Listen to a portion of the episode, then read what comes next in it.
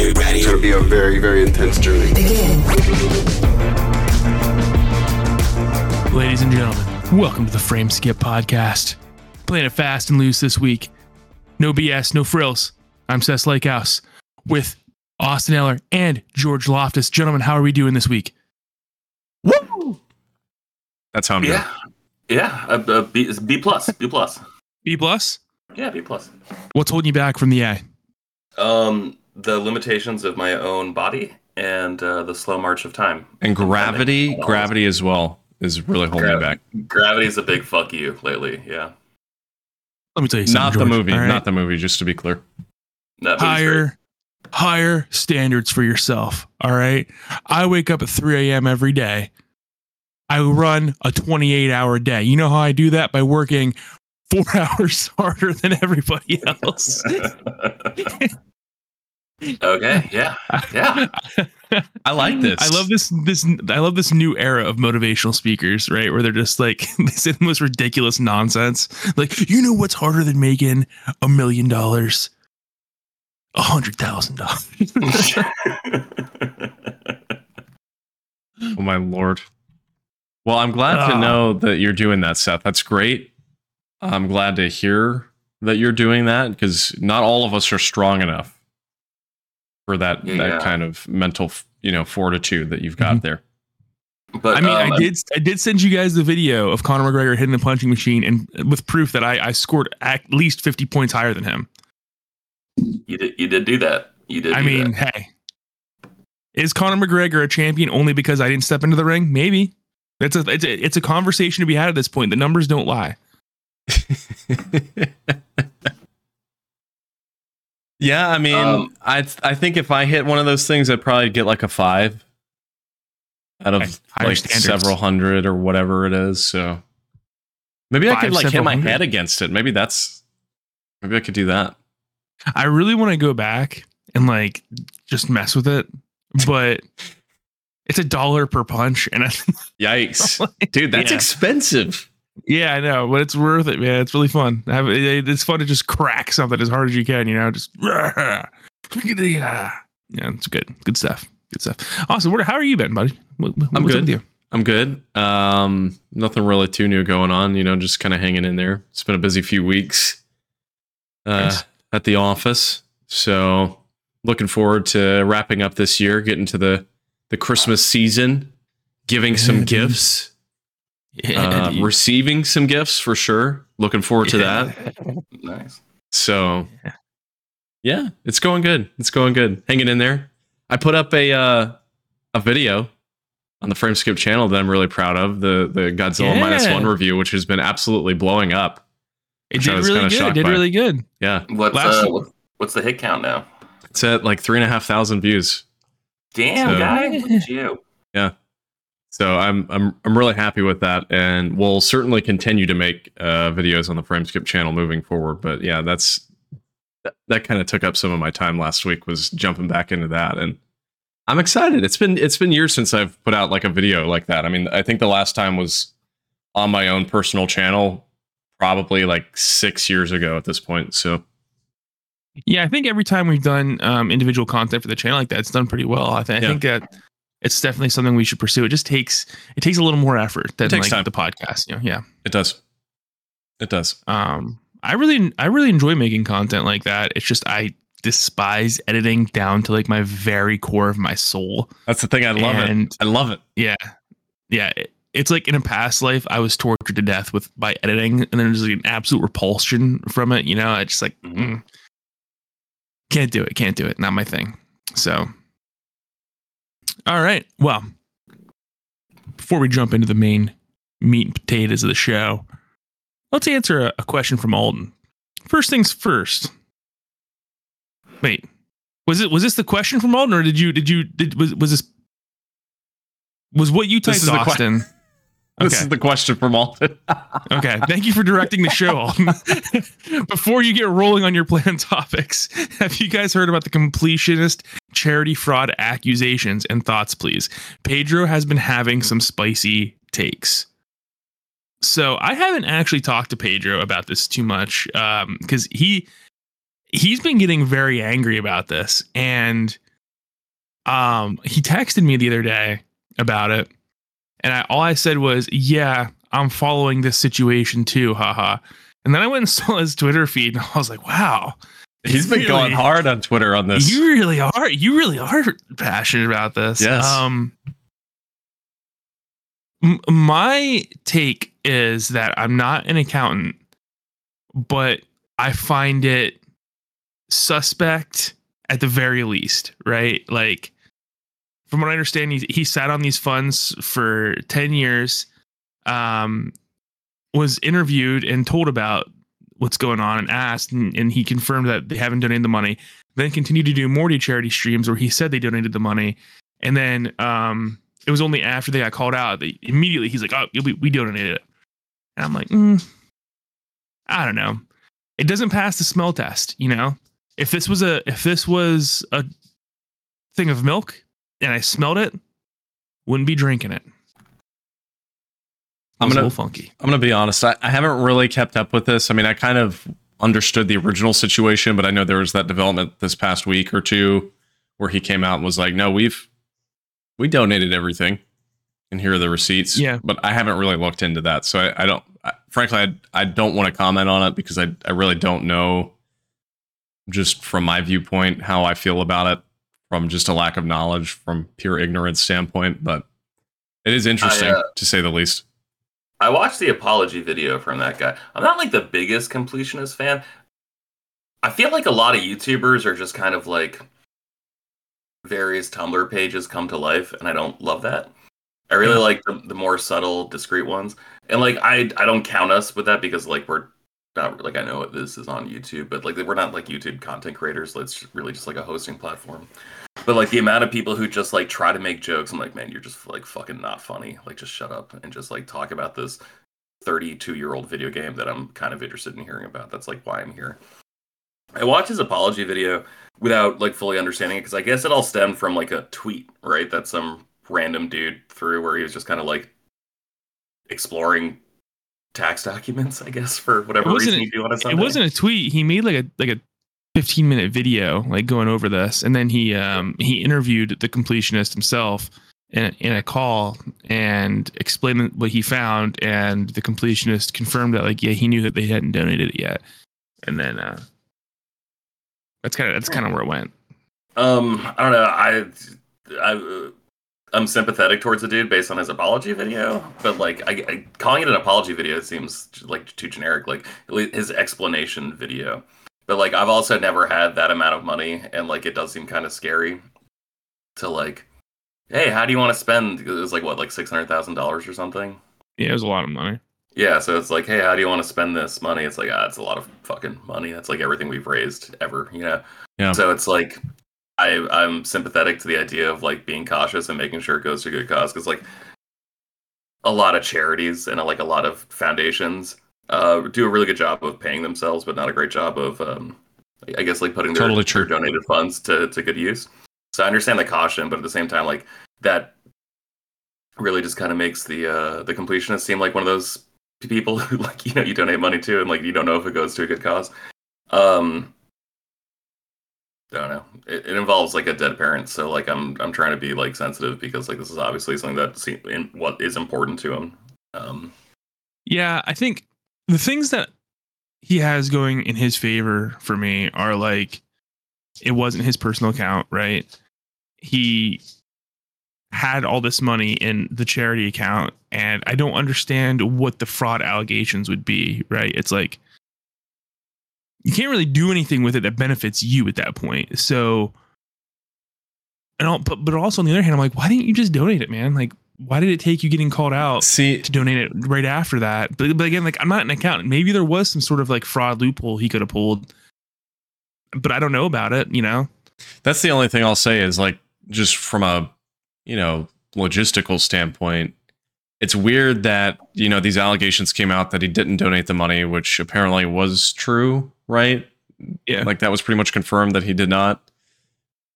Has now, but like what what was the point of holding on to the money if you were going to donate it anyway and and not spend it? I don't know. Maybe he was spending it, and he you know took some money out of his personal finance to to make up for the rest. But at that point, it's like what I, I don't know. I, I just I don't know enough about the situation. It doesn't really. I, I kind of agree with you, Seth. Like something doesn't totally seem right, but at the same time, I'm like, at the end of the day, I guess he did donate it. So it's just Yeah. why why did it take somebody It's- calling you out? It's that I also like I don't know enough about charity work. Like I, I do volunteer stuff, but like Yeah. it's not it's clearly not like the same thing as this. But, like I don't know the difference between giving because he he does these fundraisers like once a year, twice a year, whatever it is. And this is going back a while, so like I don't know the difference in like significant pushes that you could make in the field that he wanted to study because it was like something to, related with dementia, right? For his for his mother. Yeah, Like I think so. is- if there's a difference between giving forty thousand dollars one year and six hundred thousand dollars every couple years. Like I don't know, you know, like if that if that is more significant for um for research and for like actually like moving the the needle. Like I I'm not qualified to say that. So Yeah.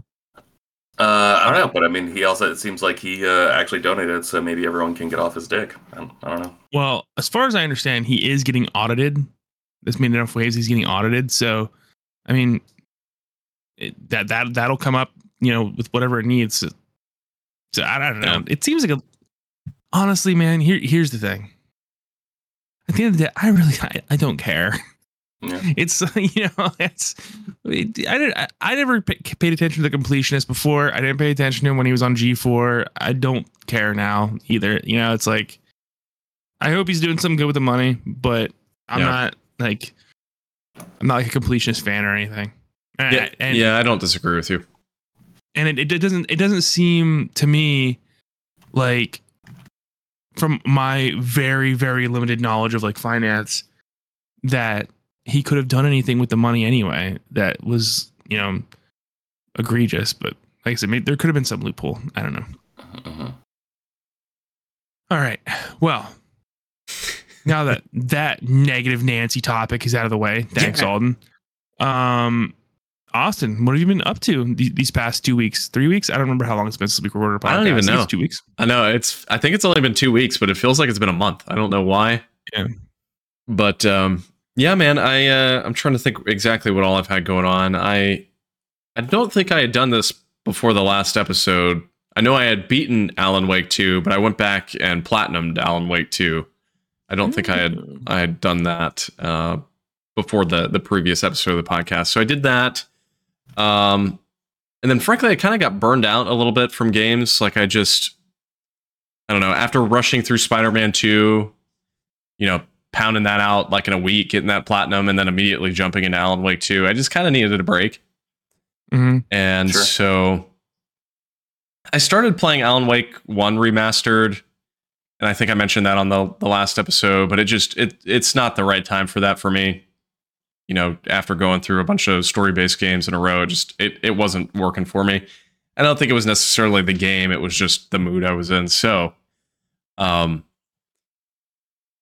you guys are going to find this very amusing. I after some discussion with coworkers about this game, I decided to download Fortnite. Ooh, dude nice Yeah. uh, sorry, the the original or the new Lego one? Well, it's all in the same. It's like all the Oh, same oh, okay. thing. Yeah. So it's it's all when you download Fortnite, the Lego stuff, the new Rocket League uh, racing game, and the new rhythm game that is made by Harmonix. It's all in the same download. So it's all just in in base Fortnite now. But that was part of why I downloaded it. So they announced, and it's all out now. There are three new, basically standalone games running off Unreal Engine 5 that are within the Fortnite launcher.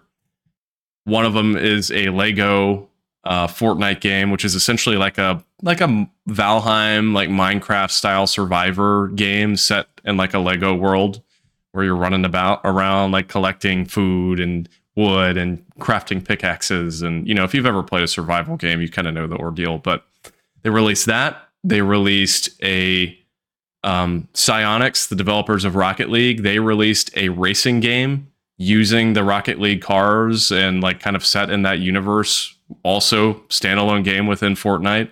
And then finally, Harmonix, who made Rock Band, released a rhythm game that is straight up rock band, has real licensed music within the Fortnite engine. And so they released all this stuff this past week. I'm not exactly sure why because I'm still totally new to this game. I don't know why all that released all of a sudden. But Mhm. that was kind of what drew me into it was seeing all all that was coming. And so I've been messing around with all those modes. I'd say the rhythm one is the one I've messed with the least. But the the Lego mode, Andie and I have been playing a ton of together. She's a big like Minecraft person, and so um, we've really enjoyed playing that together. One of my favorite things, by the way, about that is that you can create a server like a save, and the host of the game doesn't have to be online for other people to log on and and play on that server and like continue building up the world. And so it's it's pretty nice because like we'll play together, but you know I may jump off and go do something else. She can continue playing on my save on her Switch. She's actually doing it right now. She's on our on our save that technically I made on my my PS5. So really cool. I wish every survival game did that. It's a really nice little feature. And um, the rocket racing game is awesome. I'm really enjoying it. I haven't really played a racing game in a while, and that one's kind of scratching the edge. But I will say, finally, my final note here is that aside from all those, I did try jumping into the battle royale stuff, which I never really did.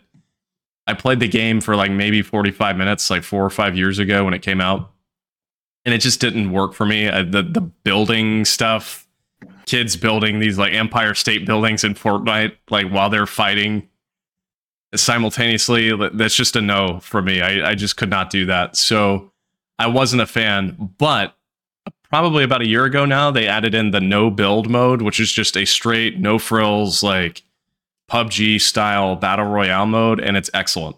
I really, really like it. So I was kind of shocked. I, I, you know, I've kind of turned down Fortnite for years. I've been like, oh, I'm never gonna play that. Like, I'm never gonna play the game that has Eminem and All Might and Solid Snake all in one game.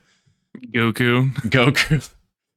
Um, Yeah. Peter Griffin now, but Yeah. um, I admittedly I think it's actually a really good game after trying it. I, I think that the the build stuff still just is not for me. I could never play the build battle royale, but the no build stuff I actually really enjoy. So that's kind of what I've been focusing on. I just needed something like a palette cleanser, and that game's really been been fitting that for me.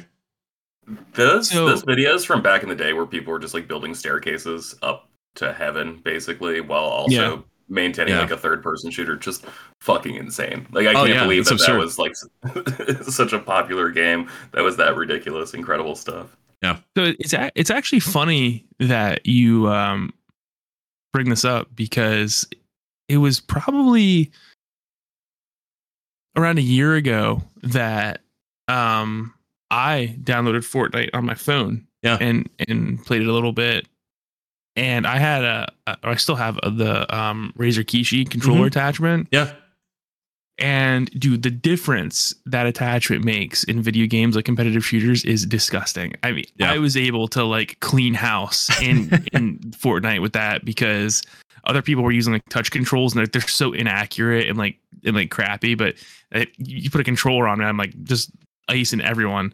Um, and I enjoyed what I played of it. What, what I will say is, um, it never it never like well there was never a doubt in my mind that fortnite wasn't good considering how popular it was Yeah, right for I mean, sure. they- they- they- at, at some point you just have to like give into it. It's just like the the nature of fortnite that i'm i just it, it drives me away right? Mhm. i don't i don't necessarily want to play a game where peter griffin is fighting spider-man and i just you know it, it, it, it- the art style of. Fortnite is is, is kind of gross to me. Yeah. Um what i will say is like i respect them for just going for it man. They're like what else can we add to this bad boy? Like let's just pack this thing as much Yeah. as full content as possible and they're not just adding the skins for these characters like you can launch a kamehameha wave Mhm. in fortnite or like swing webs with spider-man and like it's just chaos over there in fortnite land and, and remember like like was it like a year or two ago they just blew up the, the whole map in Fortnite like they ended it Yep. for like two days yep. Yeah.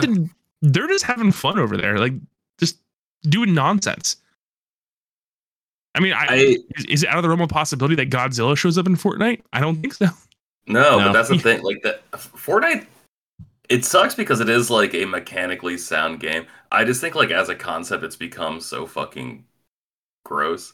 Like Yeah. the fact that it is just like a marketing device for all these different brands. Sure. There was some news article this week about like someone from Epic being like, "Yeah, we're still working on getting Nintendo stuff someday." And it's like, man, fuck you. Like, like leave something separate, leave something alone, leave something just let, let it be. You know? Yeah. And like I understand that like it's fundamentally not that different than Smash Brothers, having Pac-Man and and Solid Snake and Captain Falcon and all this shit going on. But like it it is different. And like I hate to sound Well- like the Supreme Court when defining pornography. It's like I don't know what it is, but I know it when I see it, you know? And there's something different about Mario Kart having Link and having the Animal Crossing villager and Smash Brothers having I don't know, fucking Joker and Cloud. There's something fundamentally different from that than seeing Peter Griffin fight Aquaman and someone throw a Captain America shield because that was like a free bonus or whatever. You know, like it's just Or Rick and It is- Morty fighting Black Panther. Like, yeah. it, it, it is it is different, right? I'm not crazy. no, I think it- it it's is, it's it's absurd. I mean, it's it's Smash Brothers on drugs to the absolute extreme. Um, but yeah, I mean, I don't know. It doesn't really bother me. It is kind of nuts, but I I will say, like I said, I think the game actually plays really well. I think at least on PS5, there's like a 120 uh, hertz mode, which is great. Runs at 120 frames, and um, it's just super super smooth. So, but yeah, I, I don't disagree that the marketing is obviously like the reason it's so popular at this point. Still, is because there are all these characters, and admittedly, like another part of the reason I I decided to boot it up is because they announced that Snake is being added next month, and I'm like, well, that's pretty cool. So I guess I kind of got sucked into the trap too, but I like it so far. Um, first thing I did though was turn off voice chat. So I don't want to hear six year olds on the the dual sense that has the mic on automatically. So That was pretty dangerous giving every yes, a, a microphone. yes. Yeah. So that's really all I've been up to. Um, you know, like I said, watch Godzilla minus one. Go check out my review of that. I did also watch the new Studio Ghibli movie, The Boy and the Heron. I'm gonna have a review coming out on that hopefully within the next couple days. It's Um, how how many emotions did you have after that movie? Like how full of feelings were you? um hmm, pretty full. Like is is it more like Grave of the Fireflies or is it more like My Neighbor Totoro? Ooh, I would put it more akin to Totoro. Oh, thank God. Okay, cool. That's great news. Yeah, I mean there there's certainly some sad sequences, but I will tell you, and I'll you know talk about this in my review. But actually, the main thing I walked out of that movie feeling, George, was confusion. Oh. There's the the plot is good, but it it wants you to read between the lines a little more than I'd like. There were times where it jumped here and there, and actually, both Andie and I were like, I couldn't keep up with what it was trying to say. But I don't know. It's getting stellar reviews, which is interesting. But I still think it's good. It's still worth seeing. So This is we were talking about this in our group text the other day where it's just like, yeah, these fucking old masters come back and still show us Yeah. what it means to make a movie. Like we were talking about Scorsese and shit. Yeah. And how he can shit on Marvel movies all he wants. I don't give a fuck. He's right. Um, he's earned the right to shit on other movies. and I feel like uh, Miyazaki, whether this is his last movie or not, I kind of doubt it is. I don't think it is. I think I think the dude, even though he's ten thousand years old, still has like two to three more in him. But yeah, Okay. just shows just shows up and lets you know what's fucking what. Just drops it on the table, shows it to you. You know, Am I crazy though, or did I imagine a story like five or ten years ago that Studio Ghibli had shut down? I swear to They- God that happened. They did not shut down. I I don't think there was ever any point where they shut down. But Miyazaki, 10 years ago, when The Wind Rises came out, was like, yeah, I'm done. I'm not doing anymore. Mm. Then, of course, we get this movie. But it was, uh, they couldn't get anybody to buy or, or anybody to pick up his work. So they actually sold the studio to a third party company. That may be what you're thinking of. uh, yeah, shit. I remember. I think like Disney was like really trying to get it. Thank God that did And not they happen. were like, they were like, no. no, that's okay.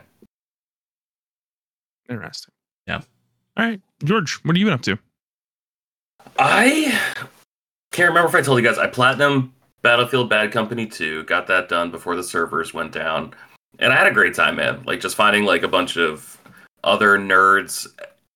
It was such a pain in the ass to like log in at the same time and like get placed in the same match. So half the time I'd be with people and we could just like deliberately boost each other to get what we needed to get the platinum. Other times you would just load into a game of like conquest with like level 50 people who had clearly put hundreds and if not thousands of hours into the game. And then you just play like a legitimate match of conquest. And it is amazing how much that game holds up all these years later. Um I had a blast doing that. I also played Mirror's Edge Catalyst because there was two online trophies for that Yeah. and so that was also shutting down. I didn't play. I played some of the first Mirror's Edge game. That was like a 360 game back when I was like decided, oh, I want to play more than just shooters. I didn't uh, love it at the time, so I was kind of not looking forward to Mirror's Edge Catalyst. But I didn't want to not be able to get the platinum because I didn't get these two trophies.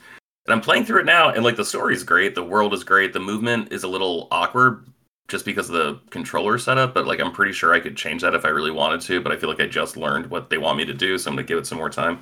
And I think it's I think it's really good. I don't understand why I got shit on so much. Like it really feels like a lot of people being like, Yeah, they're kind of sellouts for this uh, fucking second album. Their first album was so much better. Like it feels like that was the criticism for for Catalyst.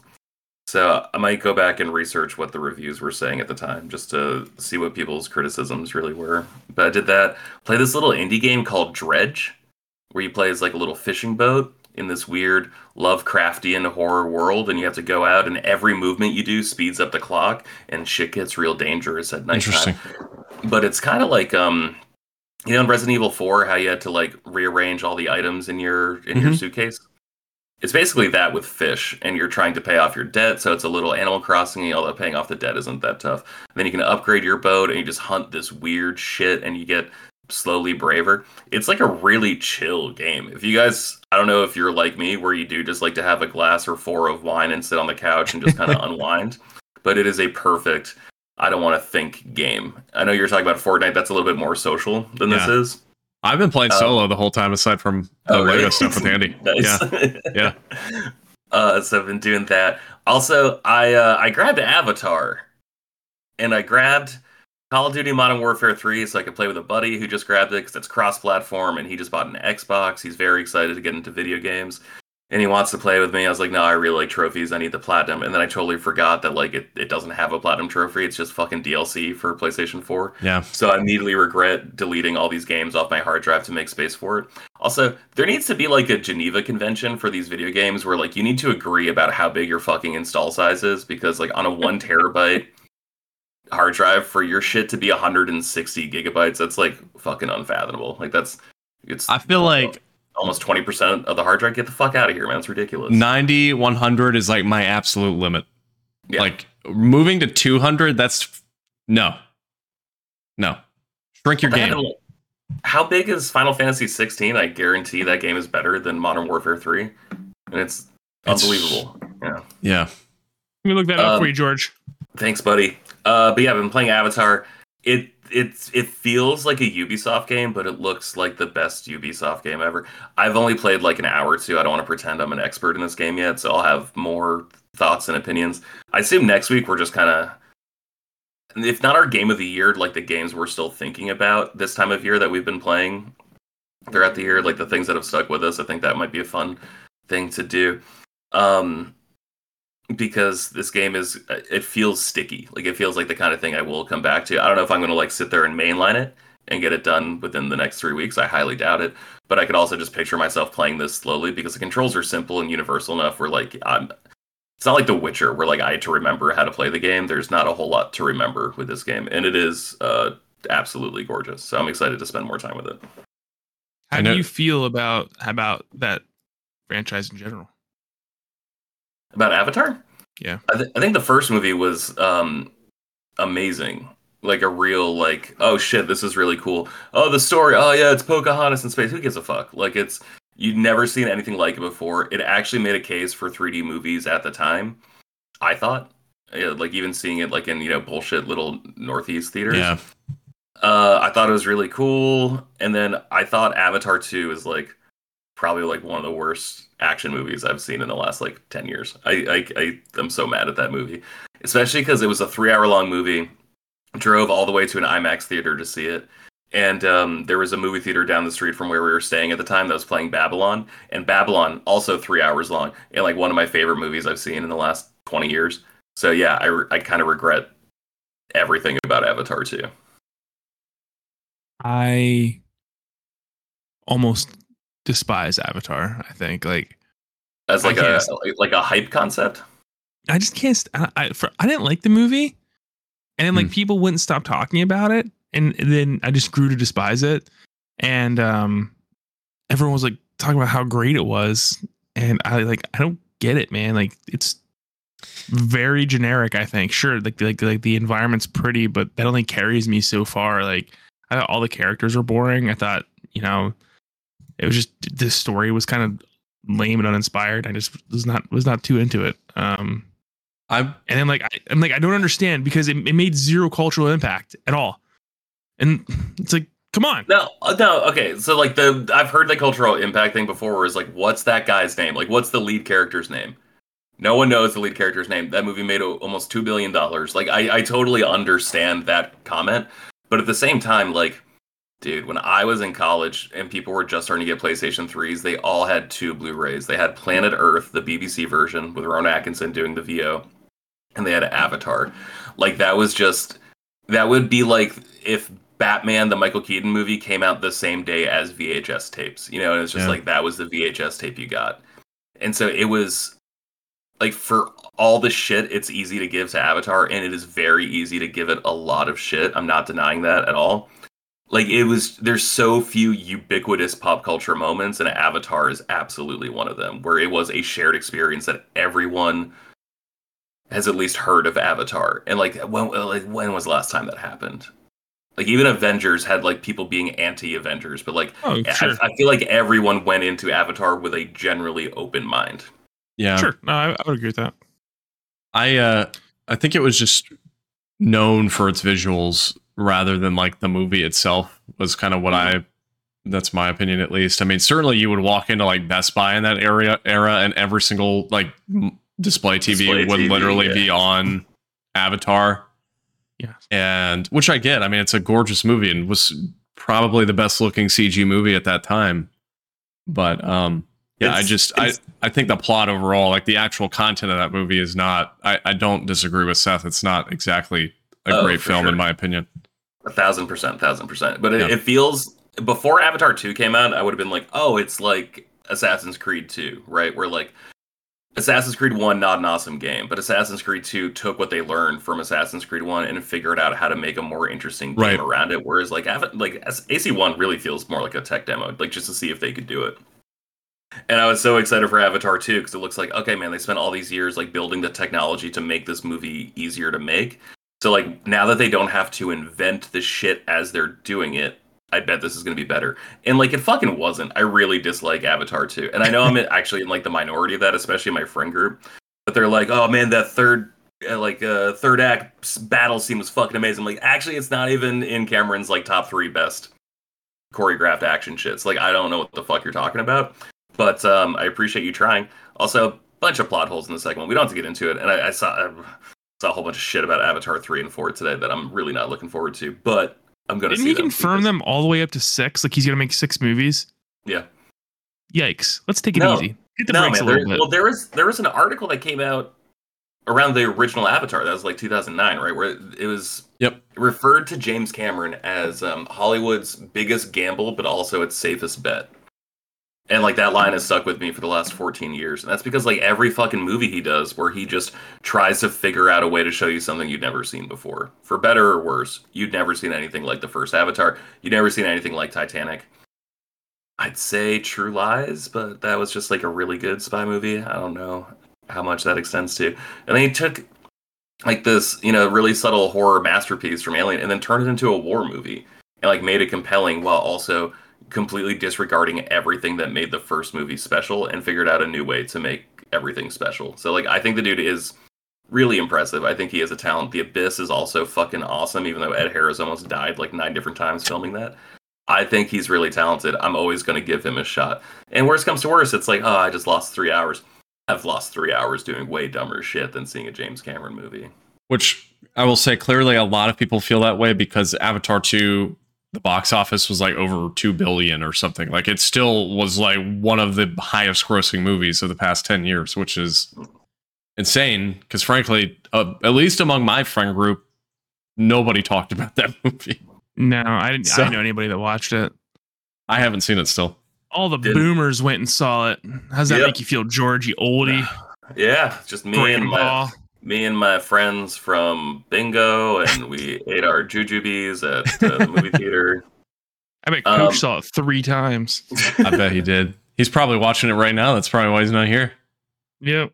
Uh, really quick, final thing I've been playing. I've been spending more time on my PS3 just because I fucking love it. Ratchet and Clank All for One. That game is Yeah. the multiplayer focused one that like I'm playing through it on single player, and that game is fucking awesome. I can't believe I it never didn't make more that. of a splash back when it came out. If it's on PS Plus streaming, you can play it through basically all of it by yourself. Like I, I can't recommend it enough. It's also just like a really good co-op game, and so I use that as a segue because we got a question from Alden.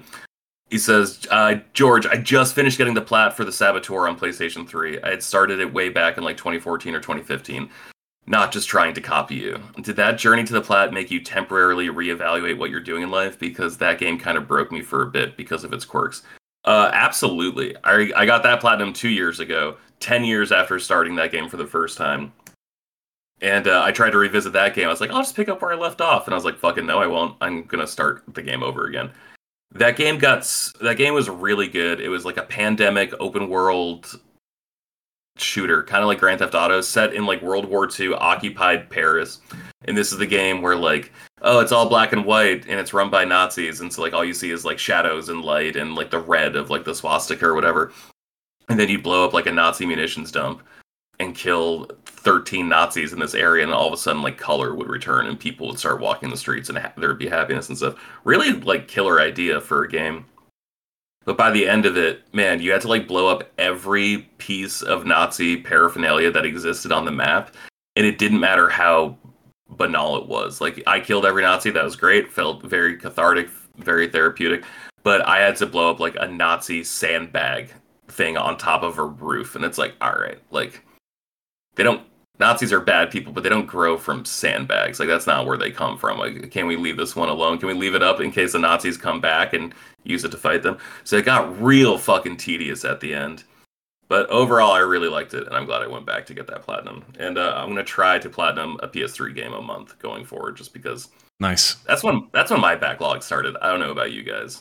No, what for a sure. special era, dude. I think that's my favorite era of PlayStation is the PS3. I love the PS3 so much, man. And Hands down. and, and Sony's underdog victory, right? Where they just they, they- their backs were against the wall and they just like started swinging. Mhm. Um, and I, and I, and I love that. I love that Sony Sony era. So, all right. Uh, as for me, I've been playing uh, a, a few games this this past couple weeks. I feel like I'm losing the fight with uh, time, though. You know what I'm saying? Like, like, like, I, I just, man, I'm getting frustrated because I feel like I never have enough time to do anything that I want. Yeah. And and I'm I, conf- I'm, lo- I'm confused. I thought you were really good at fighting. I know it's a surprise. You can't Um, fight Father Time. Father Time's winning. What's Yeah, I I'm, I'm, I'm fucking drowning over here because there's so much like, like like chores and housework that needs done, and I, I want to play a game so bad, but like I'm like I, I just I- I'm lucky if I'm putting in you know like a couple hours a week, and it's just it's driving me crazy. Um, that being said, I did finish Trails in the Sky the third, which you know, phenomenal, great game, really enjoyed it. I gotta say, I need to eat my words a little bit because a couple years ago, I came on the podcast and I was like, you know, I can't recommend uh, Trails of Cold Steel. It's pretty lame, pretty slow, pretty boring. And then I continued to play them, right? Would have sang a different tune had I played the first uh, six games in the series. how many how many hundreds of hours are we talking for those? Um, how many hundreds of hours for like the whole series for the first six that you need to play for Trails of Cold Trails of Cold Steel? Steel. Um, you're you're probably looking at let's let's, let's just say like hundred for the first two, like seventy for the third, and then probably um like a combined sixty for the next two. So Okay. Yeah. That's actually could not awful. 350 hours or so, you know. But like Mm. it, it's it's it's it's you have to view the Legend of Heroes series more like a television show, I think, where like it's continuing to build, it's continuing to tell like a long form story, and it's just constantly building up the world and the characters and whatnot.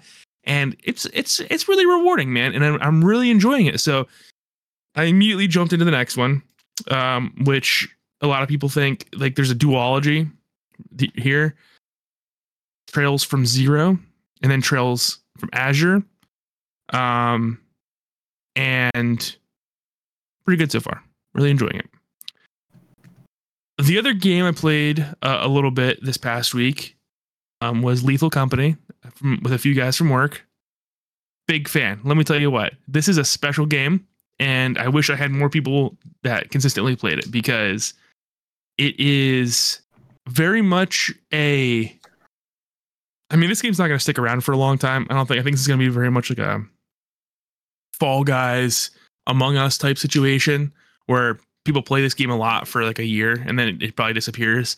But it's very new, very interesting. And if you guys or or you know people in that are listening don't know, it's essentially just a scrapping game, a game about scrapping. You go to these different planets and you pick up this scrap metal for this company.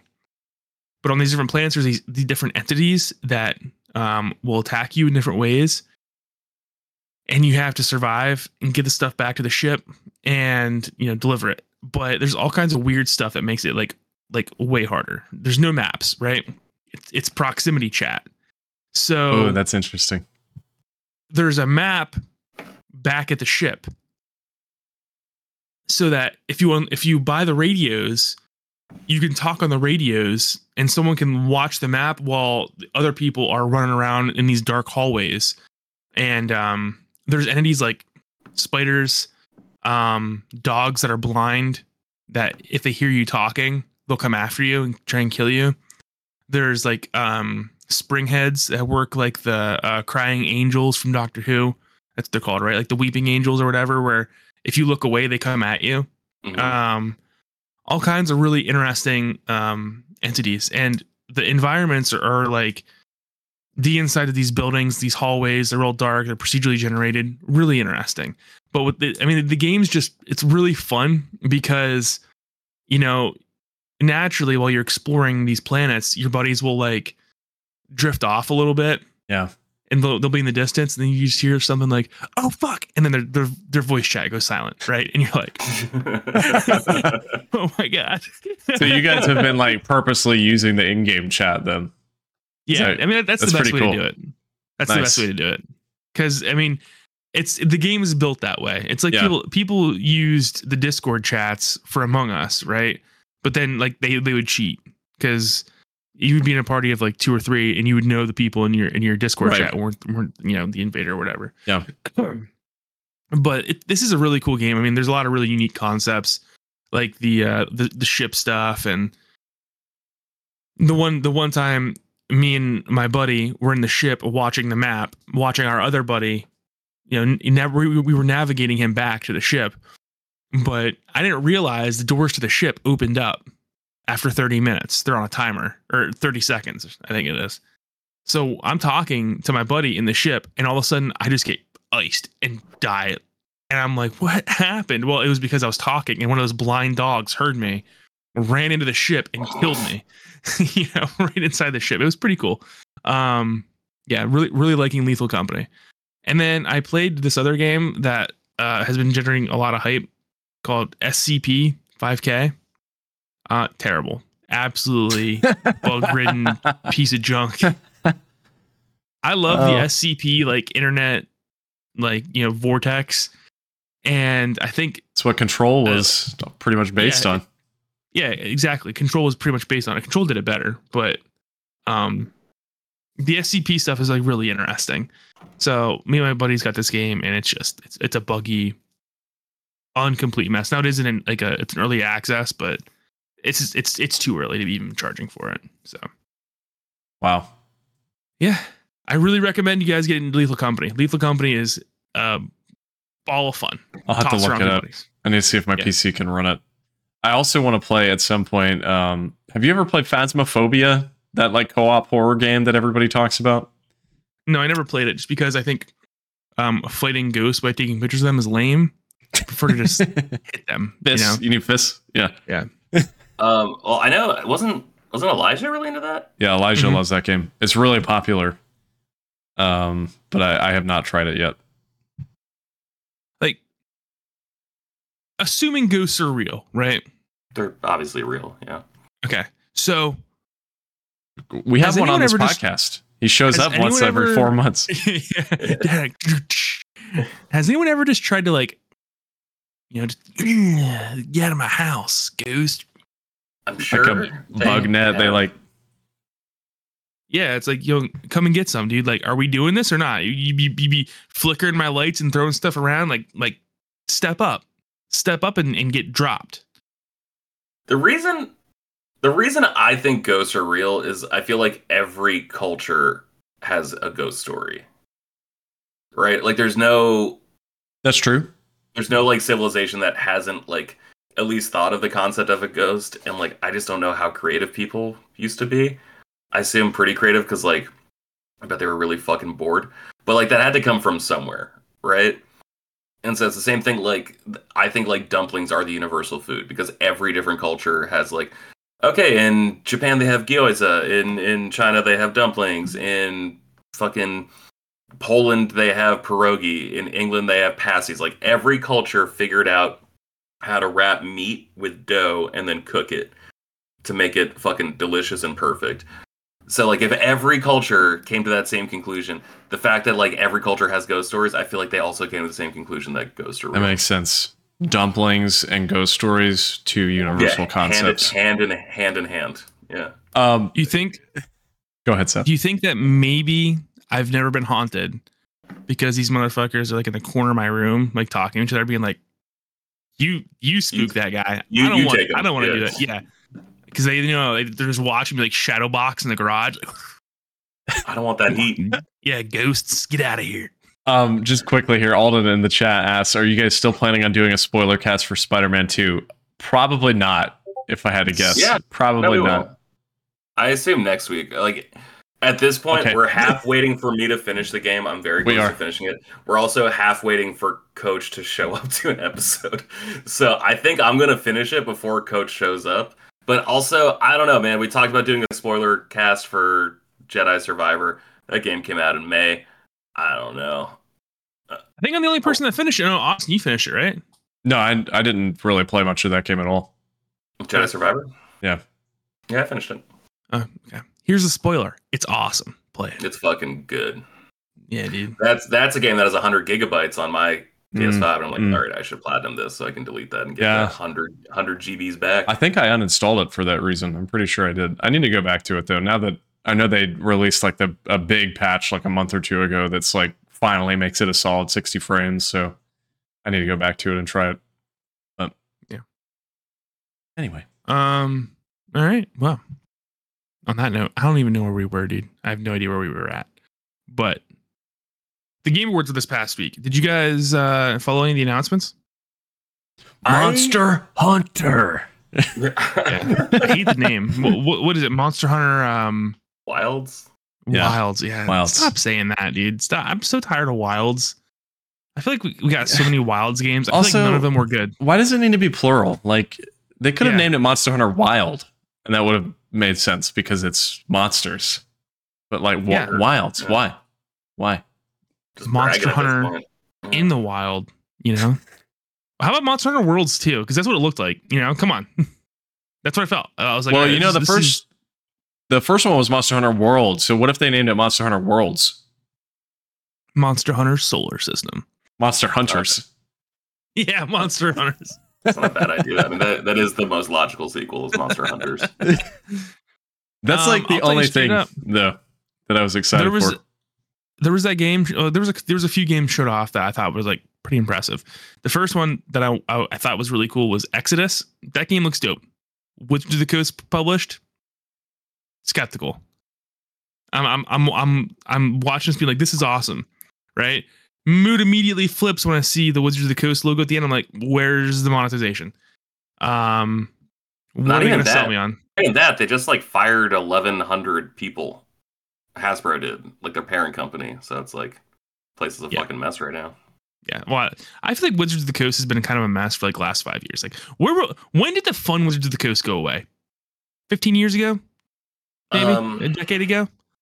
I the fun Wizards of the Coast because like the last I think like truly great Magic the Gathering set was probably Khans of Tarkir, which was like 20, 2014, 2015 ish. That was when they brought Fetch Lands back and kind of fucked up their game to be honest. But uh, but it was fun is the point. And then after that, they kind of figured out how to like obviously card games always kind of like a gotcha mechanic, right? That's the nature of it.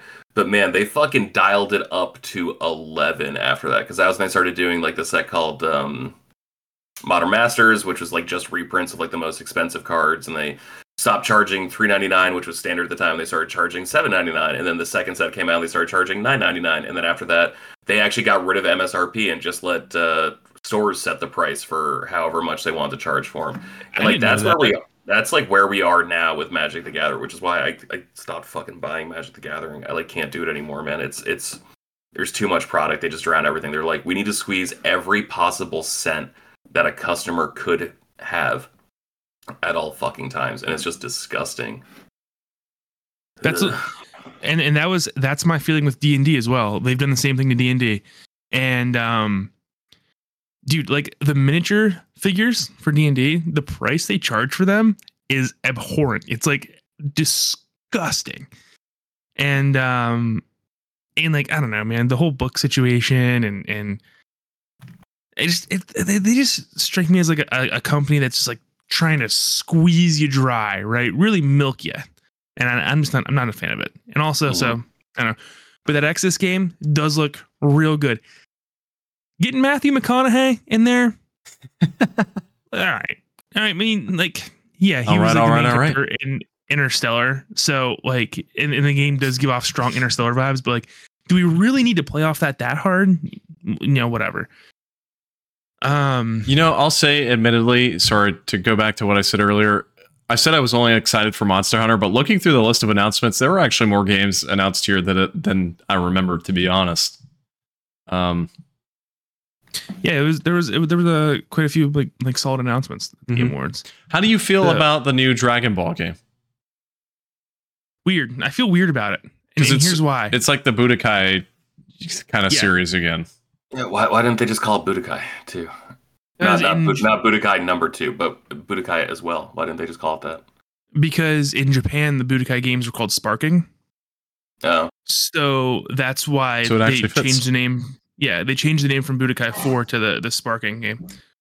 Um, I feel weird because they're still supporting Xenoverse Two, and they've been supporting Xenoverse Two for a long time. And now, granted, it's it's time. Xenoverse that Two looks old. Yeah. yeah it looks old and i don't know and it, it, they're also like the, they released a lot of dlc for kakarot which is great um and we have fighters that came out and that fighters is like a, a really great fighting game so you're gonna, gonna ask people to let go of xenoverse 2 move on to this new game which is let's be honest a, a different age this game is not gonna have a full roster it's probably not going to have all the characters they liked in Budokai uh, or Xenoverse 2. And they're going to you're going to ask them to repay for the characters that they probably just bought because they keep really Xenoverse 2 probably has close to 200 characters at this point. And it's like, Yeah. wow. They- Dude, mean, that game came out like seven, eight years ago at this point. Yeah. At least. well, it's the, it's the same problem with Smash Brothers, right? Where it's just like you really there's how many people in like Smash Brothers Ultimate like thinking to sell people a fucking new one and make them buy all these characters again? Yeah, exactly. So there, I haven't seen anything in it that makes me feel like it's like this groundbreaking Dragon Ball game. And I'll be honest, I do not need to play through the Dragon Ball story again. I can't do it, dude. I, I've done it so many times. I just cannot do Dude, it anymore. That's I- every single game they release. It's always the same. yeah. Why? And like Kakarot pretty much broke me. I was like skipping through cutscenes and Kakarot and stuff because I'm like, I, I don't care. I, I Like, know I what this know. is. I know. Yeah. Like like I'm not some amateur over here, but yeah, I mean it, it- the gameplay looks solid. It looks looks pretty cool. Um, the new Legend of Mana game though, whoa, Gorgeous. Dog, Gorgeous. dude. Absolute ball franks hot dog. I am in, buddy. Is that your What a favorite gro- announcement? I think so. I think so, dude. Because it, I may have liked the uh, rebirth stuff more, but turned it off. Looked away. Right. I don't want to. I don't want to see any, any more rebirth. Right. I'm already in. Mhm. Square Enix bad habit of like showing off their big portions of their games. Say less. Yeah. Yeah. Just hey, it's Final Fantasy VII remake. You guys don't need to promote it. It's there. Yeah. It's also the second part. Um. It's funny. I've been listening to a lot, like just out of podcasts, listening to like old Beyonds, and it's like Colin just saying like, all you have to do is just remake Final Fantasy VII, and it's just amazing. It's like, all right, cool. And like 11 years later, Yeah. like yeah. Square Enix, they're starting to get their feet back under them a little bit, but for like a decade, they've just been like a laughing stock of, of just bad decisions.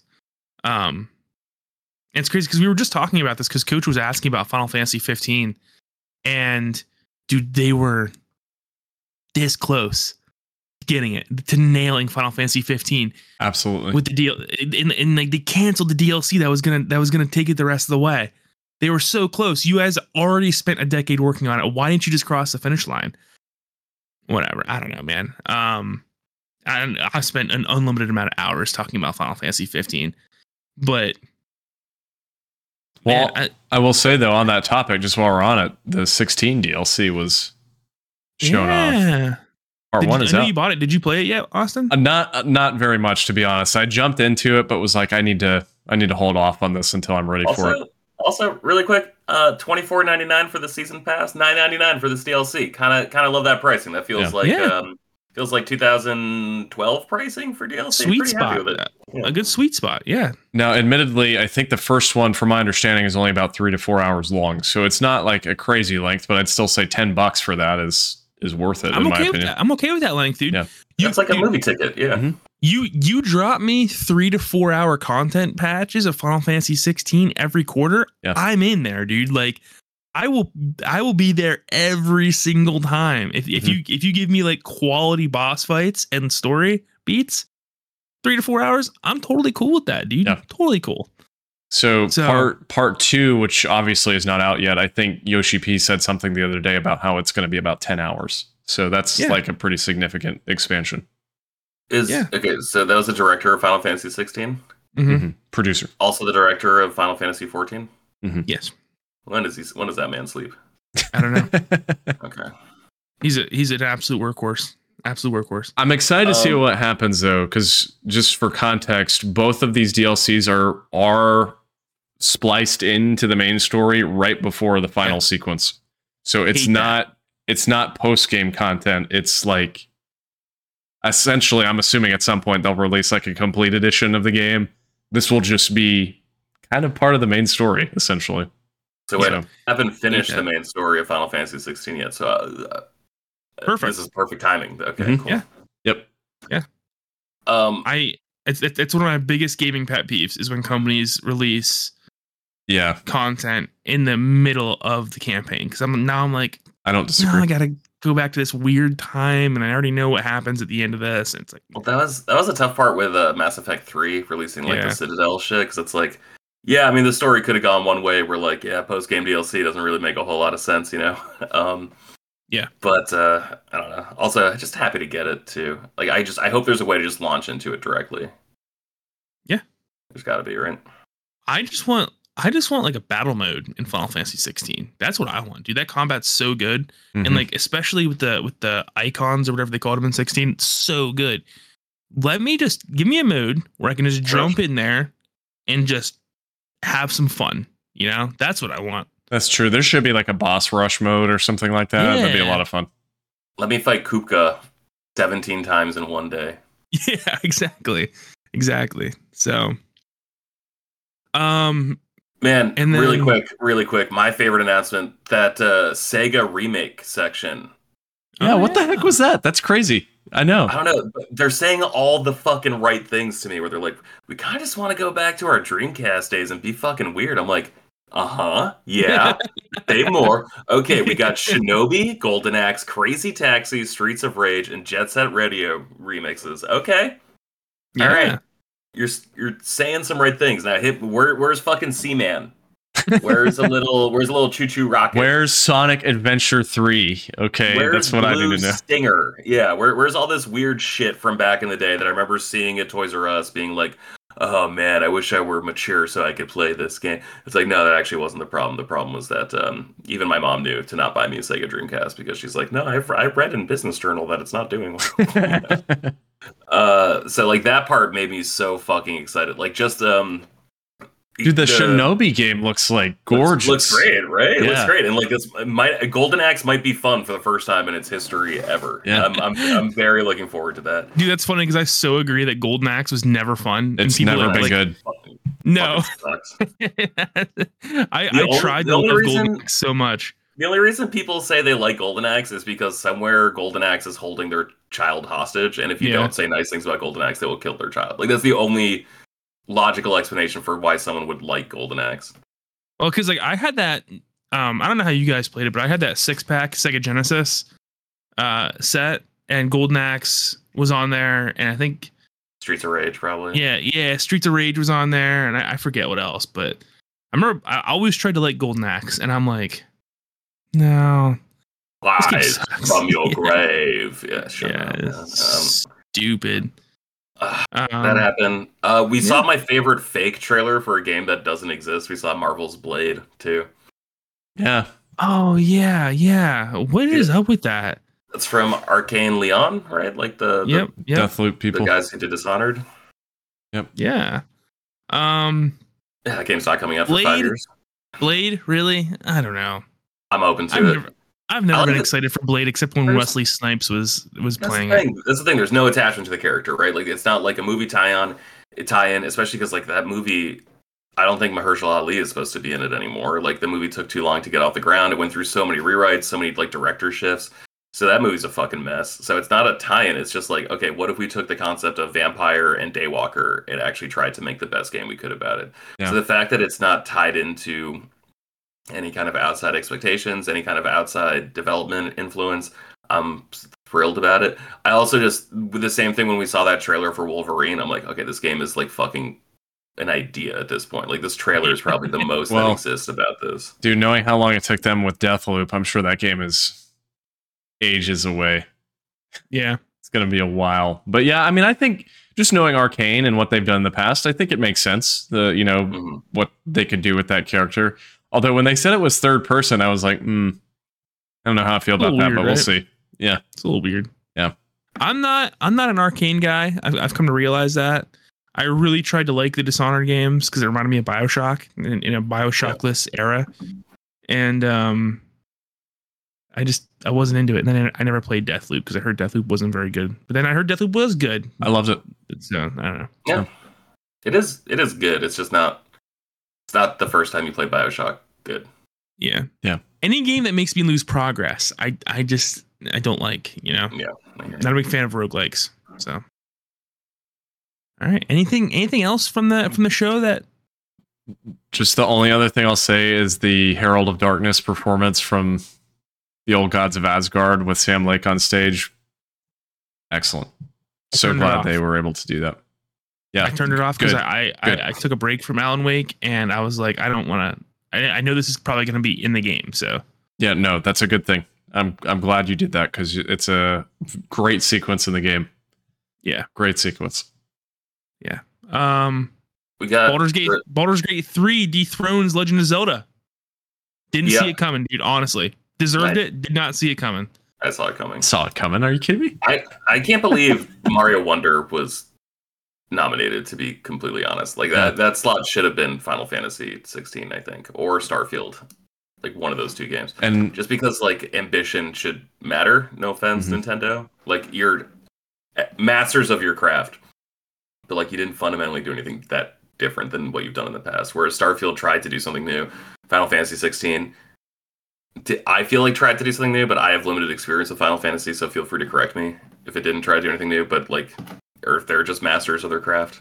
Final Fantasy tried to do something new by getting you like A, a good Final absolutely Fantasy melt your brain during boss fights uh, and and like blow the roof off of your house out of excitement. Yeah, that Sure. that's that's the kind of thing that Final Fantasy 16 did that was new. Not a single award for for Spider-Man 2 by the way when it was up for like 8 or 9 nominations, which is interesting. But Dude, here here's the thing though, right? Like I think that any other year Spider-Man 2 cleans house.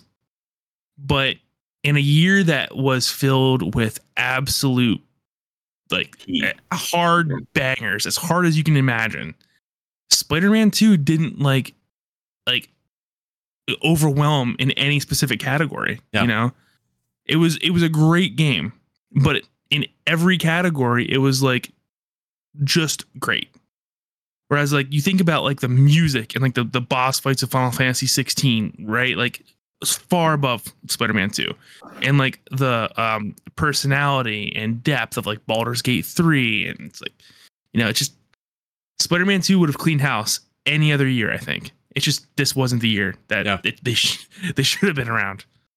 I don't disagree with you. So So, Also, most importantly, uh, February 16th, 2024, we got a release date for uh, Skull and Bones. That's exciting, right? that'll be I'll delayed. believe it when I see it, dude. Yeah. I'll Yeah. believe it when I see it. Same. what do Also, you what do you think happened? Like that game comes out and clearly flops. I think so. wh- what happens then? I, I mean, I don't know because like That Rainbow studio Six gets shut down out and they- immediately. Rainbow Six came out and they just kept working on it, and this feels like that, except they didn't let anyone touch it before they started working on it. yeah, You know, like they're just like, oh fuck, we gotta fix this before we ship it. yeah. So like, I don't know, like the pirate stuff was good in uh Odyssey, right? Like the ship combat was good. So I'm also like, you guys like you're probably overthinking this. Like you don't need to do too much. Like just come up with context for why you're in ship battles, and I think that's pretty much all people Yeah. wanted five years ago when you announced this game, and it's hard to say what uh, what they want now. Was it Hasn't longer been, than like- I thought it was like ten, dude. Dude, it's been ages. Yeah, Hold on, I'm yeah, gonna look it up.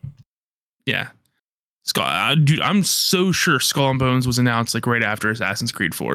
I'm so sure. No, it says here 2017. E3 2017, so it's been six and a half years, Ages. I guess. Okay, my bad. Six years. Sorry, Ages. guys. I'm I'm, s- I'm fucking sorry. Uh, E3 2017. We're not gonna be able to see an E E3 2024 announcement Nope, for anything. nope. Uh, Because latest update, um, E3 is dead, dude. That Put is a a, stake doornail. Yeah, dude. I can't believe it took them this long, right? I mean, it's been done for a while. Yeah, I'm surprised it It's been- wasn't. They didn't announce this last year, honestly. After everybody pulled out, I mean, uh, was there like anybody at E3 last year? I know there were a few like smaller companies, but They didn't even the- have it, did they? I thought they did, but I could be wrong. I don't think they did. I mean, E3 is just so expensive for a company.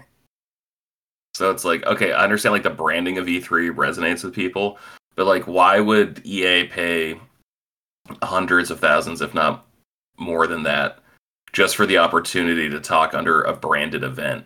Yeah. When like they're fucking Ah. EA. Like Battlefield means something. They have Star Wars games. Same with Nintendo. Same with PlayStation.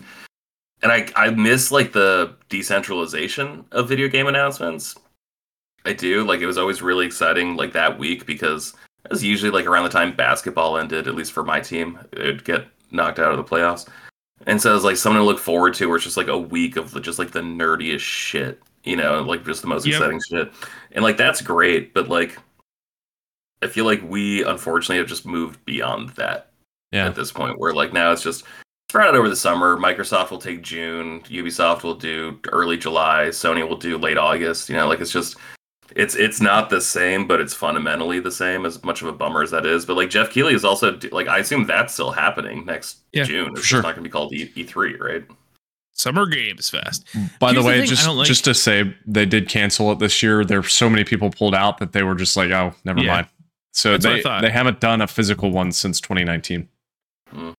Yeah, so just I think I think they were gonna die anyway, but COVID really just like you know popped them twice in the back because then they couldn't have people there, and it's like yeah, um, yeah. I think I like Summer Games Fest. My problem with the way Keighley does his announcements, and I felt this way about the Game Awards as well, is that he treats every announcement like they're equal, you know. And a lot of times I'm like, I, I don't care about this. You know, let's stop doing this. Also, just wanted to say this real quick. The OD announcement from Kojima, back off. All right, take it easy. Take it easy, dude. He, dude, he's so. You, you guys already know this. I'm not a Kojima guy. I think I think the Kojima hype is overblown. He's so full of himself, dude. Can't take it. Can't take it. Pretentious motherfucker. Can't take it. Sure. Yeah. Here's the, the by the just my comment on that. The fact that that segment was like 10 minutes long and everybody else had a 15 second speech it's kind of ridiculous. Yeah. So Yeah, yeah but at I the just- same time, like those announcements pay for this shit to happen. Sure. Which That's is the which is the disappointing part. Like I understand that uh modern art, consumer art is like the meeting place of creativity and commerce. I get that. Yeah. But just fucking man, like can you just pretend it's a little bit more about creativity once in a while? like because we do it we know it's about commerce when it's like the fucking NPDs come out. Like we know that's about commerce. Like maybe maybe every once in a while we can just pretend it's about the art. I agree. Um, but yeah, so how, how do you guys feel about E3 uh just done now?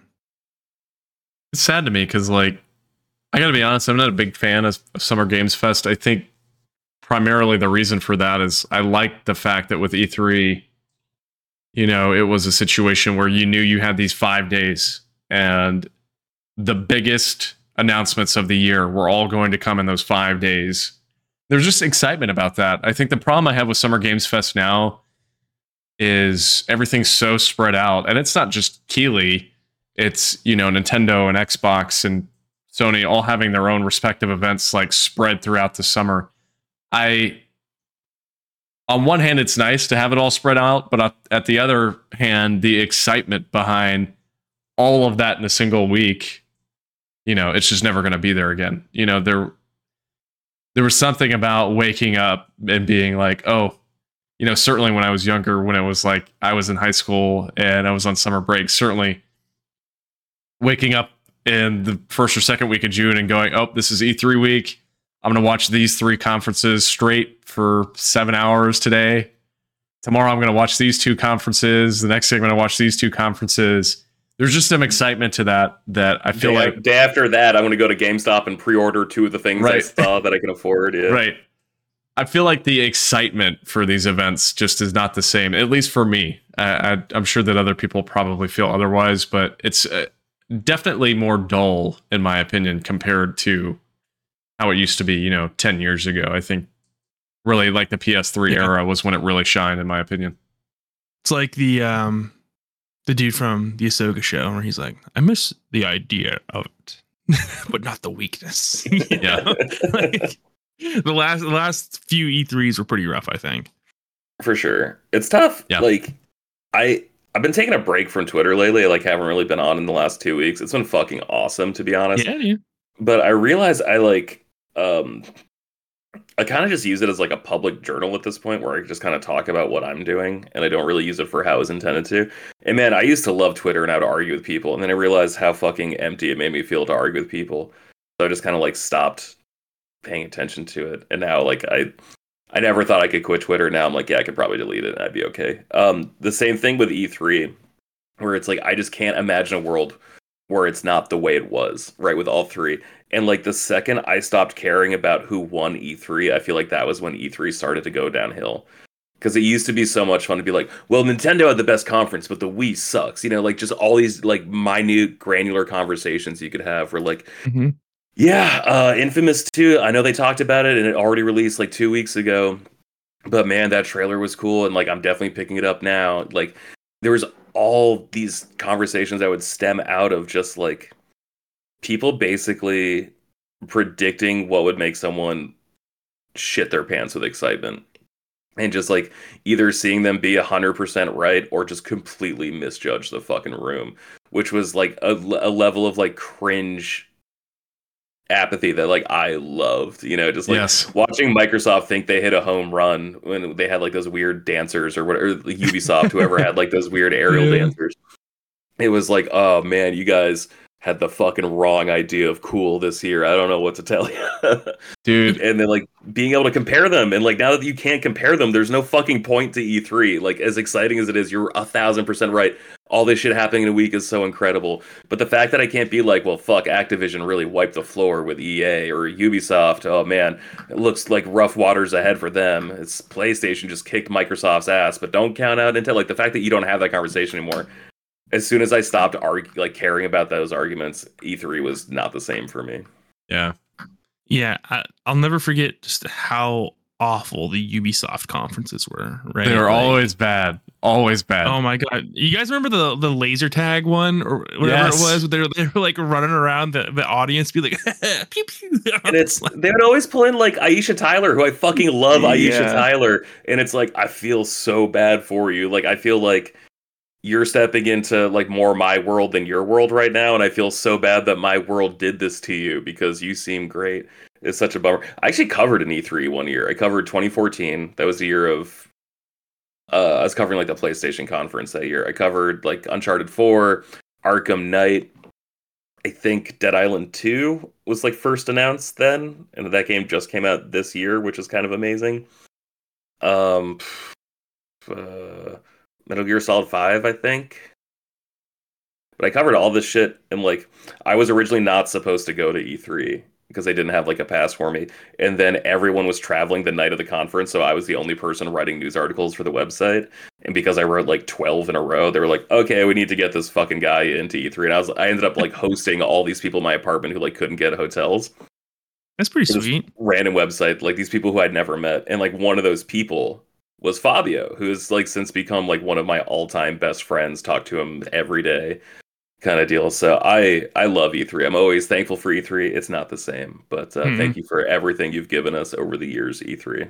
I miss all the Yeah. funny like moments too and the cringy moments. You know, the Kevin Butler walking out uh during that Sony conference is so iconic. And then you've got the it wasn't even on stage, but just it was part of that culture, the Shuhei Yoshida and Adam Boyes Here's how you share a game on PlayStation right. video and it's it's one of them handing the game to the other which was excellent but the cringy like tech mess ups too were always amusing you Oh, had yeah. skyward sword when that was Yeah, announced Miyamoto. Yeah. Oh, yes. Oh, poor he was like yeah. everybody please can you like turn off your wi-fi because he was trying to use the wiimote and it just was not it was not working Was, was it E3 working. where David David Jaffe came out in Sweet Tooth's van for yes yes Yeah. i forgot about that Metal?